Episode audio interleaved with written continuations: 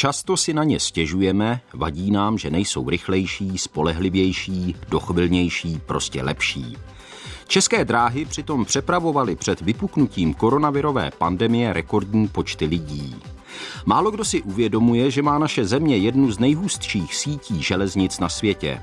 A skoro všechny tratě, které máme dnes v 21. století, se postavily už za Rakouska-Uherska. Dnešní pořad skládá hold prozíravým kapitalistům, inženýrům, prostě všem stavitelům císařsko-královských státních drah. Příjemný poslech přeje Vít Pohanka. Historie plus.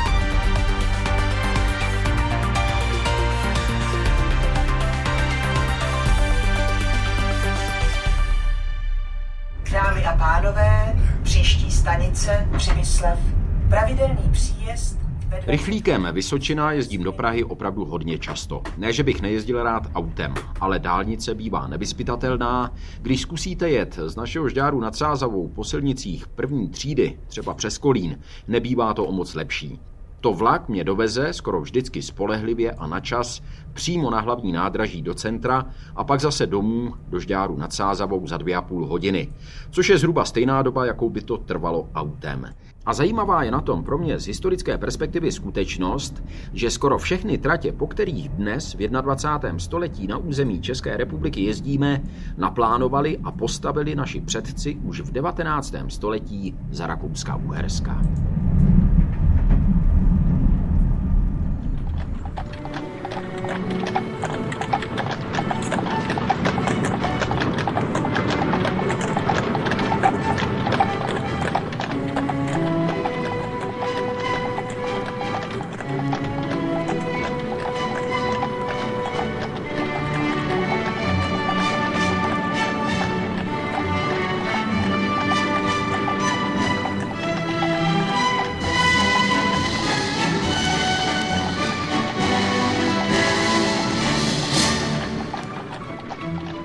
Rakousku jako jinde v Evropě i v Americe spoléhali první stavitelé železné dráhy na spolehlivou a osvědčenou koňskou sílu.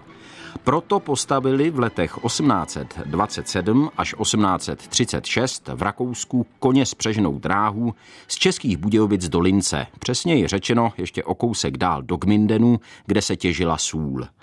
Za projektem stáli tehdejší titáni rakouského technického učení a bádání, otec a syn Gerstnerovi. Michal Novotný je ředitel železničního muzea Národního technického muzea v Praze.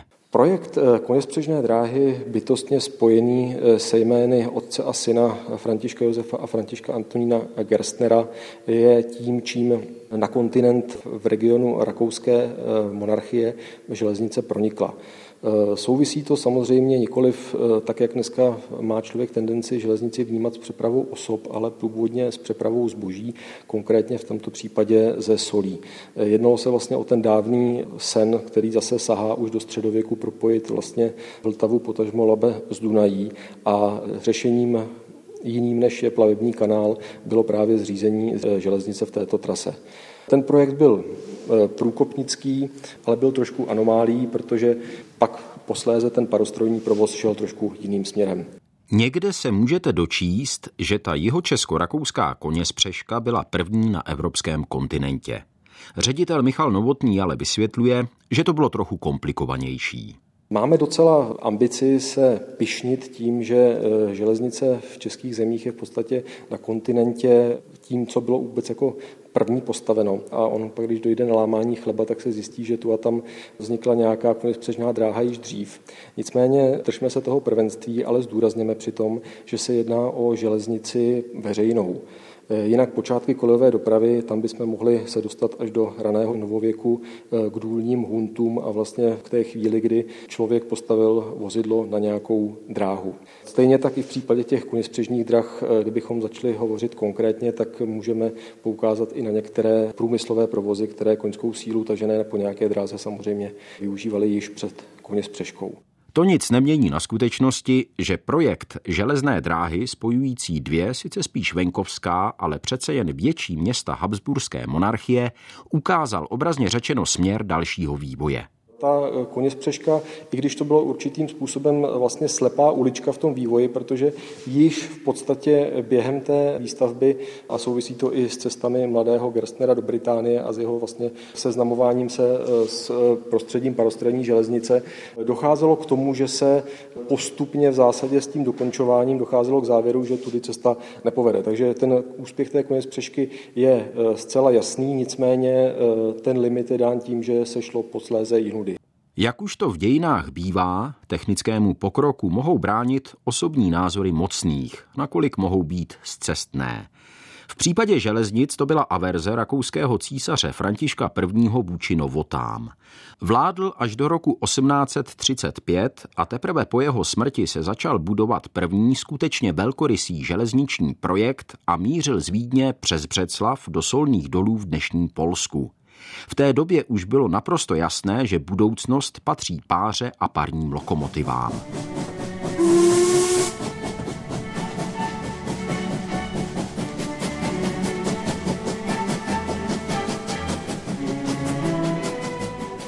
Historik Milan Hlavačka je profesor Karlovy univerzity a dějiny dopravy jsou jeho specializací.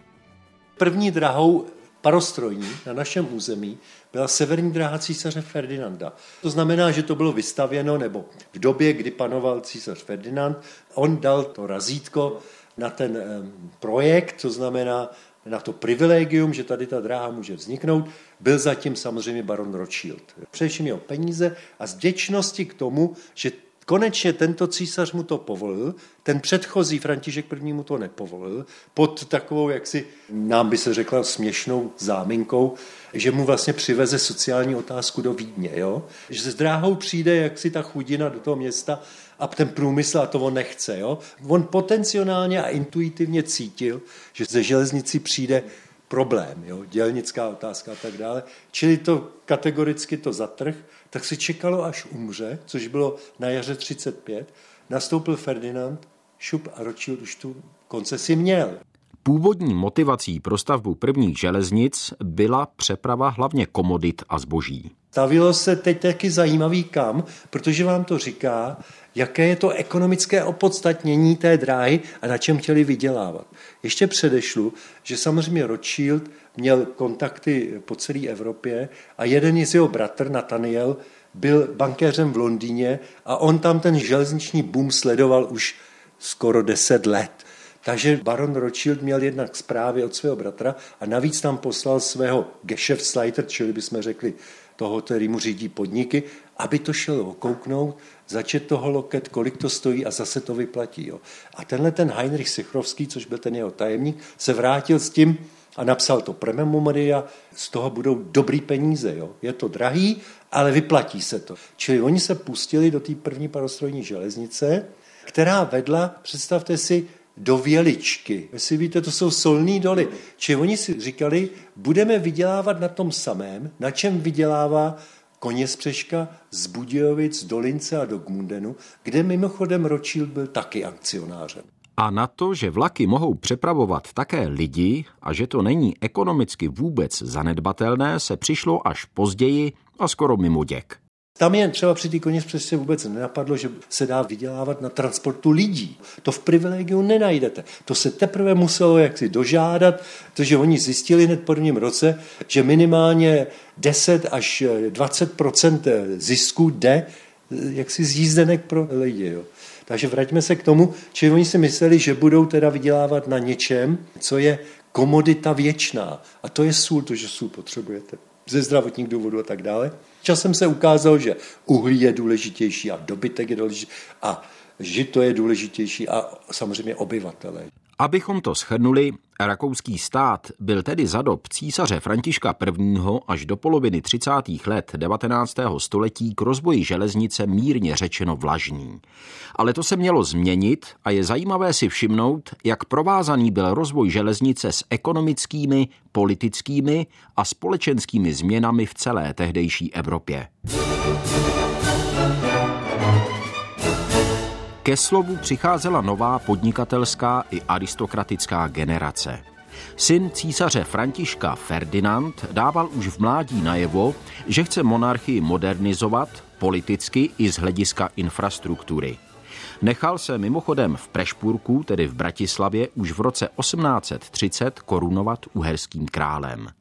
Po smrti otce se stal o pět let později rakouským císařem, o něco později také oficiálně posledním českým králem. Kladl tedy důraz na přinejmenším formální rovnoprávnost historických zemí monarchie.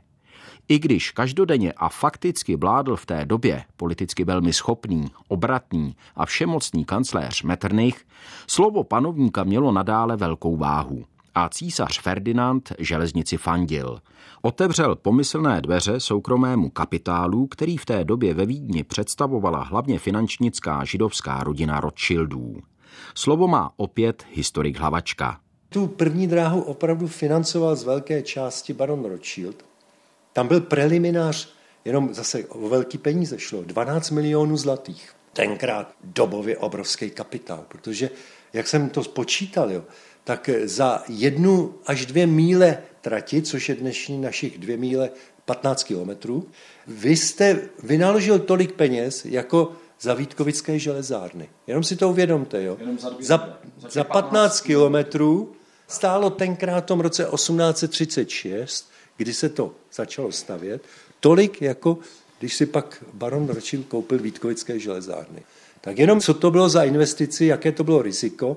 Navíc ještě počítejte s tím, že nikdo tady nemá s tím zkušenosti a nemáte ten materiál. Či nikdo nestaví lokomotivy, nikdo neumí vagony, či vy si musíte buď to přivést zahraniční odborníky, který vám to tady postaví. Ano, první lokomotivu postavili jaksi zahraniční odborníci v dílnách Severní dráhy císaře Ferdinanda a jmenovala se krásně Patria. A nebo vy to kupujete, ale v té době musíte vědět, že bylo stoprocentní clo na tento materiál. Čili každý metr kolejnic, každá lokomotiva, každý vagon se vám stoprocentně prodražil. Baron Rothschild píše neustále inzeráty do novin, kdo nám dodá tyto anglické koleje typu Rails. Nikdo. V prvních letech nikdo. Pak se do toho pustili Vítkovice a tak dále. Bylo to méně kvalitní, ale už to šlo. Jo. Takže do roku 1848-49 za těchto velmi špatných jaksi podnikatelských podmínek se staví ta první železnice. Jak jsem naznačil, 12 milionů, víte, kam to prostavěli? Do Lipníka nad Bečvou. A tam se výstavba severní dráhy císaře Ferdinanda v roce 1842 na několik let zastavila. Ale v té době už jezdili z Vídně vlaky přes Břeclav odbočkou do Brna, z Přerova byla na železnici napojená Olomouc. Velmi rychle se budovala trať přes Českou Třebovou směrem na Prahu. Jinými slovy, i přes finanční potíže soukromých investorů bylo jasné, že v železnici je budoucnost. Jestli chtělo být Rakousko skutečnou velmocí, nemohlo si dovolit ve výstavbě polevit. To ale neznamená, že dráhy neměly vlivné a mocné nepřátele. Asi moc nepřekvapí, že jejich výstavbou nebyli právě nadšení například formani. Přepravci, jejich živnost, aspoň ve větším měřítku, rozvoj železnic odsoudil k zániku. Jenže průmyslový kapitál už měl navrh, vysvětluje Michal Novotný, ředitel železničního muzea. Ten konflikt eh, mezi těmi soukromými přepravci, jmenovitě mezi formanskou lobby a poštovní lobby, byl právě na tom úplném prvopočátku, že to byla ta nevůle určitých vrstev eh, tento způsob přepravy nebo dopravy vůbec eh, připustit. Kdo stál za tou realizací těch železnic, tak nebyly to samozřejmě jenom ty banky, když ten bankovní kapitál tam byl velmi podstatným faktorem, byly tam právě i zájmy čistě partikulární různých podnikatelských osob, vlastníků průmyslu průmyslových podniků, ale samozřejmě i vlastníků velkostatků, kteří měli své jasné zájmy. Velmi důležité byly pro provozování železnic samozřejmě jejich technické parametry. Hlavně rozchod, tedy vzdálenost kolejí, poloměry zatáček a přípustné stoupání nebo klesání trati. Trochu zjednodušeně se dá říct, že čím uší může být rozchod, ostřejší zatáčky a prudší stoupání nebo klesání, tím snažší a levnější bylo trať postavit. Ale současně s tím se také snižovala její propustnost a schopnost přepravovat opravdu těžké náklady, a tedy také rentabilita. Podle ředitele Michala Novotného se rakouští stavitelé při stavbě hlavních tratí řídili parametry kolébky železnic Velké Británie a platilo to v prvé řadě o rozchodu. Tam to bylo dáno zcela jednoznačně eh, závislostí v té době ještě celé monarchie na importu hnacích vozidel, které byly eh, limitovány tímto rozchodem. Takže stran rozchodu to bylo poměrně snazší, ale samozřejmě ten eh, vývoj v těch dalších parametrech, ten byl velmi složitý, průběžně se měnil. Obecně se dá říct, že k unifikaci začíná docházet a to jak na vybavení železnice různými zařízeními a stavebním fondem. K unifikaci dochází od 60. let 19. století. Ale vraťme se ještě na chvíli o něco zpět. Když se budování železnic o 20 let dřív opravdu rozjelo ve velkém, přineslo to sebou nejenom potřebu řešení technických problémů a financování takových velkorysých projektů. Železnice zrychlily společenské a politické změny, ke kterým Rakousko, stejně jako zbytek vyspělé Evropy, za průmyslové revoluce nevyhnutelně směřovalo, říká profesor Milan Hlavačka. Víte, o co jde? Kdo a jak to bude stavět, protože při takovéto dráze, která to je úplně novum a hlavně vy potřebujete na všechno odborníky. Vy potřebujete stavitele, vy potřebujete já i machine feary nebo řízení toho podniku. A jenom co chci říct, vy to nemůžete dělat na základě nějakého podanství nebo roboty. Jo. Takovouhle práci vy tam nemůžete použít, protože tam hrozí ztráty lidských životů a podobně. Čili ta železnice je taková jako erodující do toho pozdně feudálního systému, který ten systém eroduje. Navíc si říct, že třeba železnice jezdí ve dne v noci, že jo? a ty první železnice nesměly jezdit v noci, protože nebylo zabezpečovací zařízení. A tak dále. Nebo vy jste k tomu potřebovali na každou jízdu železnicí pas Jestli jste chtěli z Břeclavy do Vídně, vy jste museli na svoji vrchnost si jít pro buď ten pasíršajn, to je ten jednorázový lístek na tu cestu, anebo pas, jo. A tam bylo zvažováno, jestli to potřebujete, ne, jste obchodní, nejste obchodní. Tohle železnice nesmí, jako. Železnice je svobodná a jezdí vždycky a pro každýho. Čili jenom upozorňuji, že až se změní politické poměry, a tenhle ten podansko, já nevím, patrimoniální systém je zrušený. A lidé jsou skutečně svobodní a můžou si sami rozhodovat, že chci jet do Vídně a jedu a nikoho se neptám. Tak začne teprve vydělávat. A to a bylo až teda po, po roce 48. Po, revoluci, ano. Až po revoluci, kdy tenhle ten, eh, vlastně ten prohibitivní, jak jsem řekl, pozdně feudální systém, kdy vy jste vázán na nějaké rozhodnutí svých vrchností, definitivně padne. Nástup železné dráhy ale nepřinesl jenom politické změny. Zasáhl společnost způsobem, který si dnes často ani neuvědomujeme. Ze železnici přijde něco, co dnes považujeme za samozřejmost. A to je vznik jednotného času. Ta společnost neměla jednotný čas. V každém městě byl jiný čas. Jo? A najednou přijde železnice, která, aby mohla vůbec fungovat, protože většinou je to jednokolejné a jezdí se proti sobě a někde se musí křížit. A vy nemáte ještě telegraf, ten přijde až v roce 47.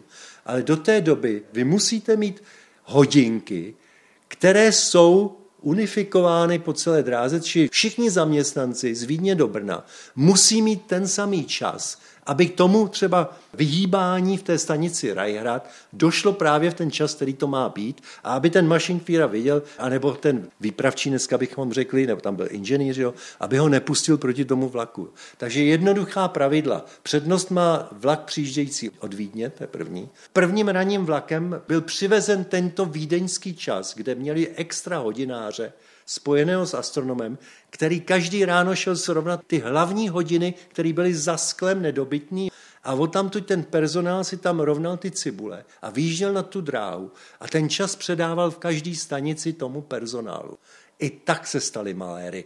Tu to šlo panu inženýrovi o čtvrt hodiny později a pustil to proti sobě. A zrovna na potvoru při té první otevírací slavnostní jízdě došlo k takovému maléru, že tam nebyli mrtví, ale byli zraněni.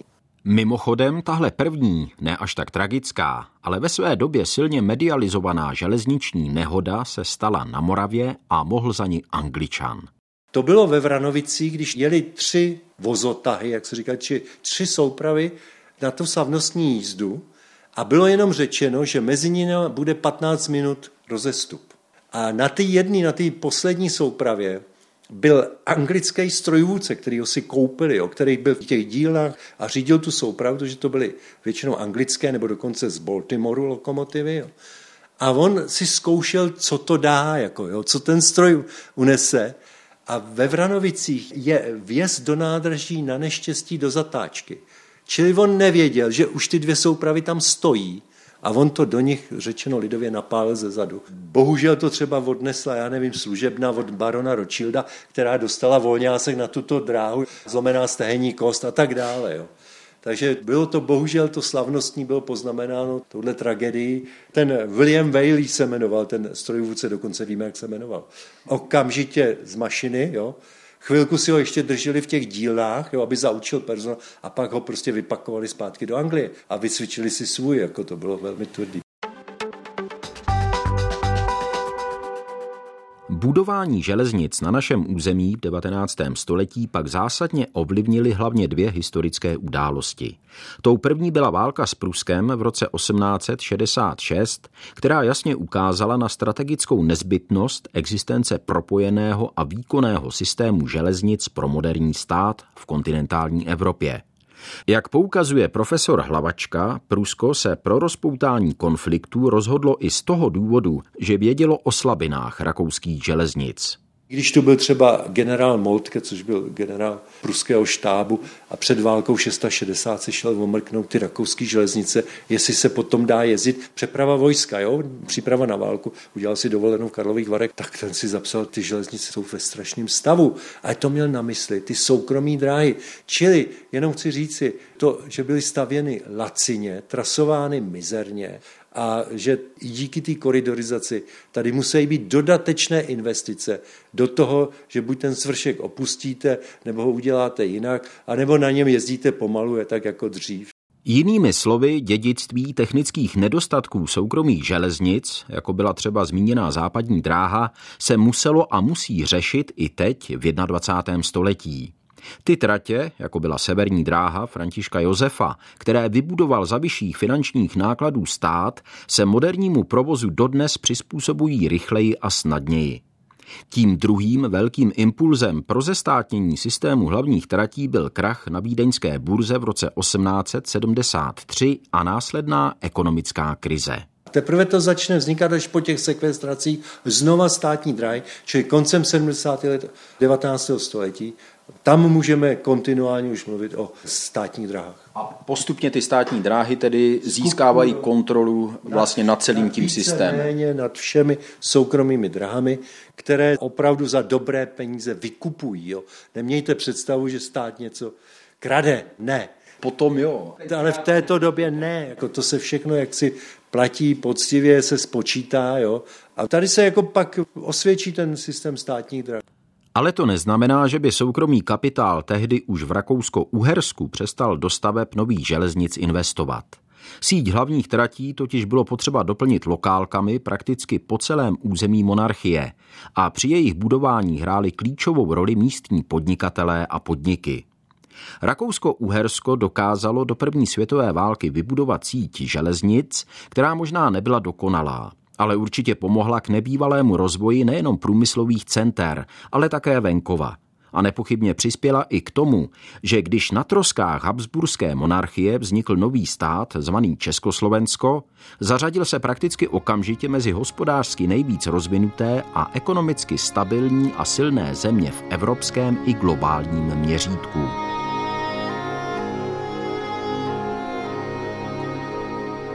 Problém dneška není jen hospodářský a politický, nýbrž především mravní.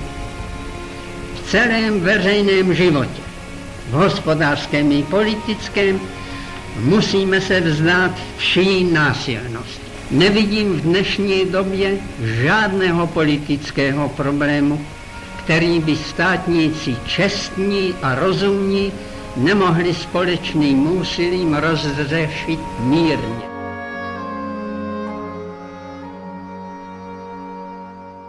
Tohle mimochodem říkal prezident Tomáš Garik Masaryk už ve 30. letech století 20. Nové Československo sice potřebovalo víc propojit východ a západ, mnohé tratě zdvojkolejnit, aby se po nich dalo bezpečněji jezdit v obou směrech.